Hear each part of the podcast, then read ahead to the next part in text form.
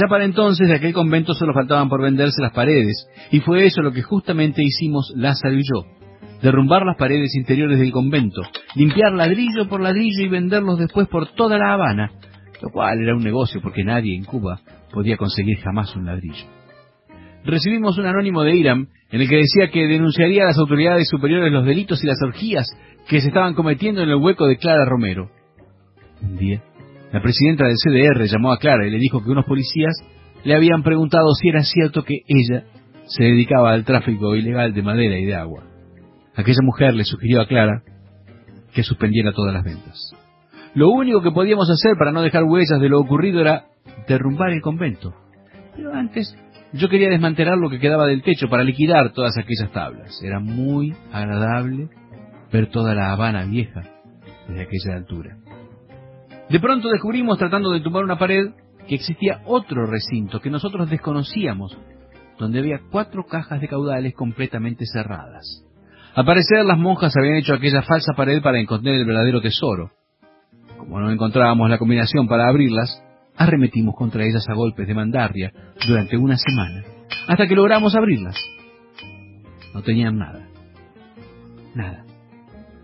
Era evidente que esa era la razón por la cual aquel sitio estaba abandonado. Los funcionarios de Castro habían pasado por ahí, habían saqueado aquellas cajas de caudales y no querían que nadie descubriera el robo. Si nos acusaban a nosotros de aquel robo, podíamos ir a la cárcel por malversación por un periodo de 30 años. Rápidamente destruimos la pared que sostenía la poca estructura que aún quedaba en pie de aquel convento, cuando estaba a punto de caerse. Luzgardo la amarró una cuerda y desde el hueco de Clara tiramos con fuerza hasta que en medio de un gran estruendo todo aquello se vino abajo. A los pocos días se desató una enorme epidemia de tifus en La Habana Vieja. Fidel Castro se paseó por todo aquel barrio y dijo que la enfermedad se debía a la gran cantidad de basura que había en la ciudad. En realidad, Hacía más de tres años que no se recogía la basura en aquella zona. Los edificios se derrumbaban y aquello era un verdadero paraíso para las ratas y toda clase de animales portadores de virus infecciosos. La ciudad se llenó de camiones militares que llevaron a cabo una ofensiva de limpieza. Así, en 24 horas, desapareció todo lo que quedaba del convento de Santa Clara. A las pocas semanas, Lázaro volvió a enfermarse de los nervios, lo que le ocurría a menudo.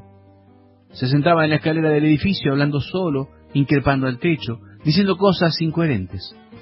En esas ocasiones no conocía a nadie, ni siquiera a mí. Quería escribir y no podía hacerlo. A las dos o tres líneas soltaba el papel y lloraba impotente. Yo le decía que él era un escritor, aun cuando nunca lograra escribir una cuartilla, y eso lo consolaba. Quería que yo le enseñara a escribir, pero escribir no es una profesión, sino una especie de maldición. Lo más terrible era que él estaba tocado por esa maldición, pero el estado en que se encontraban sus nervios le impedía escribir. Nunca lo quise tanto como aquel día en que lo vi sentado frente al papel en blanco, llorando de impotencia por no poder escribir. Yo le prestaba los libros que pensaba podían ayudarlo en su formación literaria. Era increíble cómo aquellos libros despertaban cada vez más su sensibilidad y le permitían descubrir lo que muchos críticos a veces no habían descubierto. A veces me llamaba desde el baño de su casa y empezaba a leerme fragmentos del Quijote. En ocasiones, estas tertulias terminaban con pedradas que nos tiraban los vecinos, porque no les permitían descansar. En aquellas tertulias participaba un personaje enloquecido que se llamaba Turcio, quien había sido capitán de un barco y era amante de la literatura, y que había llegado a la locura a causa de su mujer. Turcio hablaba sin cesar. Cuando, por ejemplo, se producía una discusión entre dos mujeres, Turcio durante todo el día repetía sin cesar lo que aquellas mujeres se habían dicho. Así, cuando Lázaro y yo teníamos aquellas tertulias, Turcio durante el resto del día repetía como una especie de superbocina aquellos fragmentos de lectura. Otras veces salía al pasillo y comenzaba a pregonar todas las noticias que escuchaba. No habrá carne durante todo este año. Llegó el pollo solo para los menores de seis años. La ruta 32 ya no pasará más por aquí. Y cosas así. Repetía todo lo que escuchaba a su oído enloquecido. A veces, cuando venía algún recluta o, el policía, a Lázaro le entraban ataques de celos. Yo le decía siempre la verdad.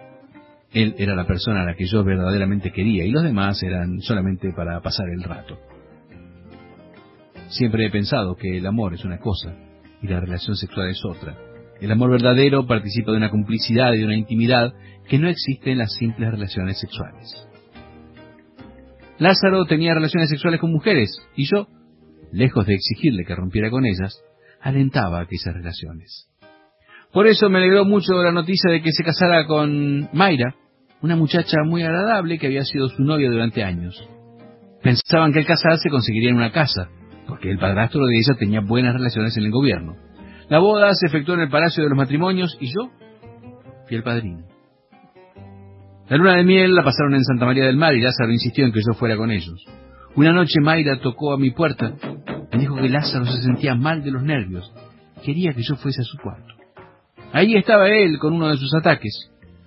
Nunca he podido comprender muy bien la locura, pero pienso que las personas que la padecen son una especie de ángeles, que no pueden soportar la realidad que los circunda y de alguna manera necesitan irse hacia otro mundo. Cuando yo me acerqué, me pidió que me quedara ahí, puso su cabeza en mis manos. Mayra se comportó de una forma muy inteligente. Al día siguiente ya estaba mucho mejor y los tres nos fuimos para la playa. De todos modos, el padre de Mayra no pudo conseguirles el apartamento. Tuvieron que irse para la casa de Marta Carriles.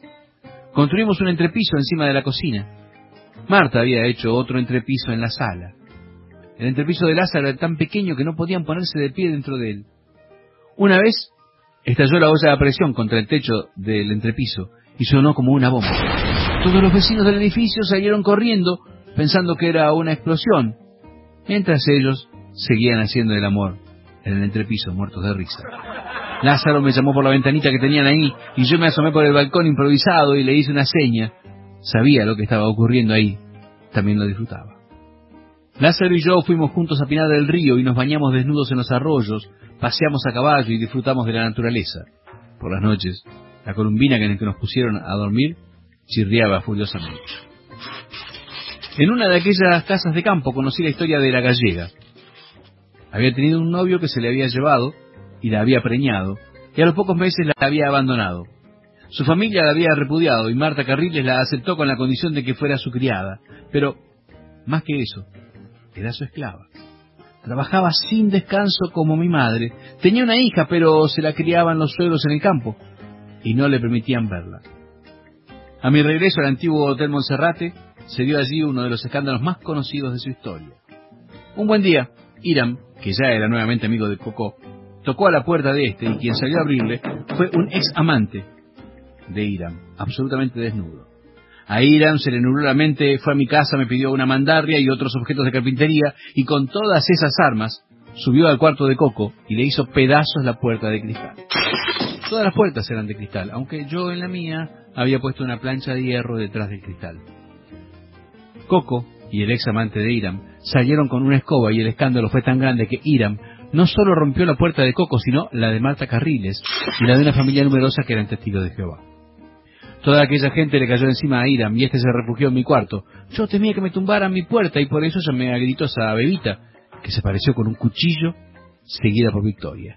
Una guerra civil se produjo en el Hotel Monserrate, clamaba Turcio. En medio de aquella locura todos salieron a resolver sus viejas rencillas. Mahoma fue atacado por Blancanieves y los siete granitos. Teresa y su hermana volvieron a tirarse del pelo. Caridad González, la presidenta del CDR, era bofeteada por Marta Carriles. El ascensorista recibió unas cuantas patadas de uno de los testigos de Jehová. Mientras tanto, Iram y yo escuchábamos el estruendo de la batalla escondidos dentro de mi cuarto, y Bebita y Victoria, con fuertes voces varoniles, trataban de poner orden en medio de aquella situación. Como el escándalo fue tan grande, al día siguiente Iram y yo nos fuimos para Holguín. Ahí, después de una cola enorme, tomamos un ómnibus y fuimos a parar a Jibara. Una vez más, estuve en el mar de mi infancia, pero aquella ciudad ya era entonces una ciudad fantasma, y el mismo puerto había sido invadido aún más por la arena. De regreso en Holguín, comimos en la casa de la madre de Iram, una pobre campesina, discreta pero al tanto de casi todas las aventuras eróticas de Iram. Iram y yo después paseamos por el Parque Calixto García y luego, triunfales y rejuvenecidos, tomamos el tren para La Habana. Lázaro trabajaba ahora como tornero en una fábrica. Tenía que levantarse temprano y hacía guardias los fines de semana. Aquello le había vuelto a afectar los nervios. Muchas veces dejaba a Mayra en el entrepiso y venía a dormir a mi cuarto. Por último llegó la zafra y Lázaro tuvo que irse a cortar caña a Camagüey. A los pocos días recibí una carta en la que me preguntaba qué era de mi vida y me decía que fuera a verlo. Yo, acompañado por Pepe, su hermano, tomé uno de aquellos trenes infernales y al cabo de una semana llegué a un lugar llamado Manga Larga. De ahí fuimos hasta el campamento. Ahí nos encontramos a Lázaro, que había tenido una crisis nerviosa y no podía trabajar en el campo de caña. Al día siguiente nos fuimos con él a trabajar. Inmediatamente sentí la sensación de haber entrado al infierno cuando entré en aquel cañaveral. Nos quedamos una semana con él, pero cuando vio que nuestra partida era inminente, comenzó a vociferar y se puso enloquecido. A cabo de un mes regresó y había perdido más de 30 libras. Estaba muy enfermo de los nervios y su madre quería apoderarse del poco dinero que había ganado en la zafra. Recuerdo que Lázaro se levantó a medianoche, bajó del entrepiso, tomó un machete que había traído consigo y vio cómo se le acercaba al vientre. Bajé corriendo y cuando traté de quitarle el machete intentó agredirme. Salté desnudo hacia afuera, llamé a los padres de Lázaro. Ellos al verme en aquella forma vinieron enseguida y cuando abrimos la puerta cayó al suelo sin conocimiento. Estuve como una semana en un estado de crisis terrible. Su madre tocó a mi puerta con un balde y dos peces. Me dijo que San Lázaro le había dicho que nos darían suerte a mí y a su hijo, que nos quedáramos con esos peces. Yo me los quedé, a pesar de que era lamentable verlos encerrados y muy difícil conseguirles comida. Solo comían carne. Desde hacía tiempo Irán Pratt me había presentado a un extraño personaje que decía ser un expreso político y que estaba haciendo todo lo posible para irse del país en una lancha. Se llamaba Samuel Echerre, vivía en una celda de la catedral episcopal que estaba en el Vedado. En realidad, ya Samuel había hecho el intento de irse en una lancha junto a otros amigos por la parte sur del país, con la idea de poder llegar a la isla de Gran Caimán. Samuel sentía una pasión desenfrenada por Inglaterra y pensaba que si llegaba a aquella isla sería trasladado inmediatamente a la presencia de la reina Isabel, por quien sentía una pasión incontrolable.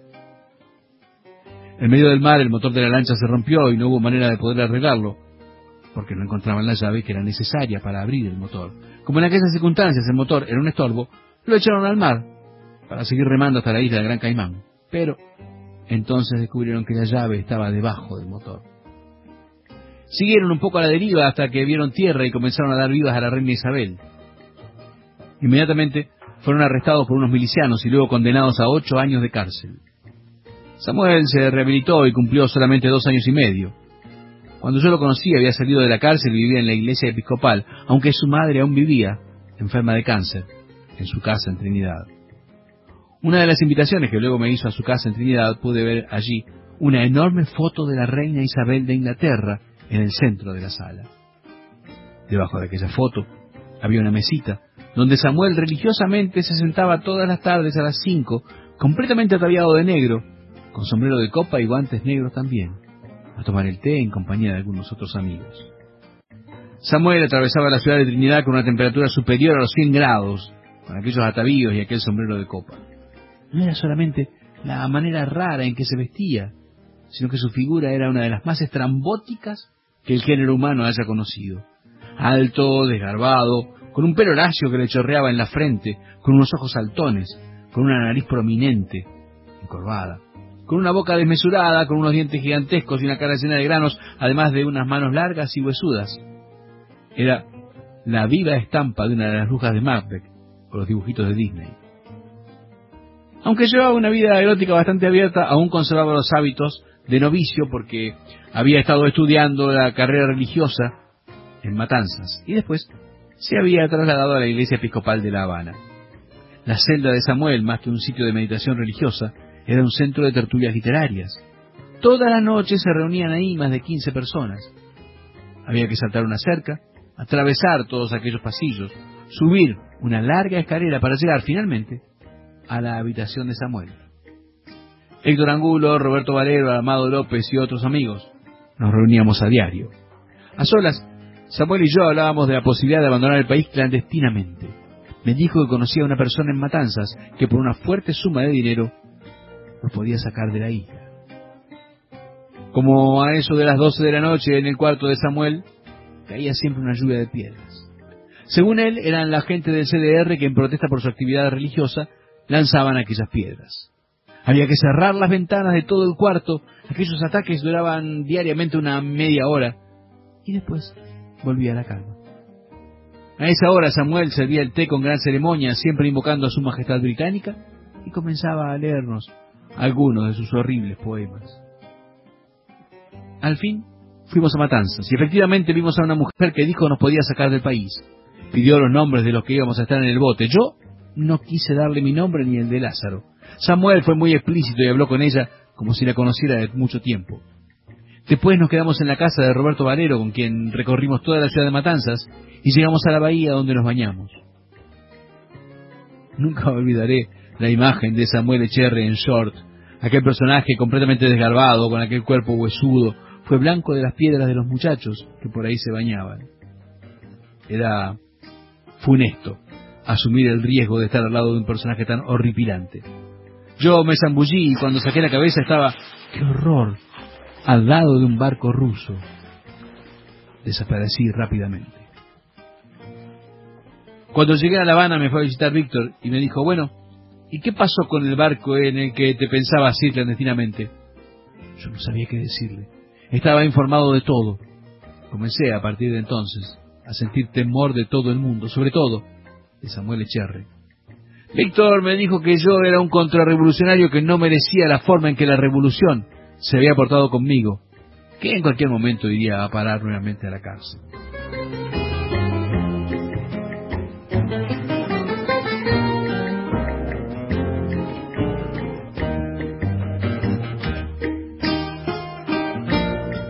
Hotel Monserrate. Antes que anochezca, Reinaldo Arenas.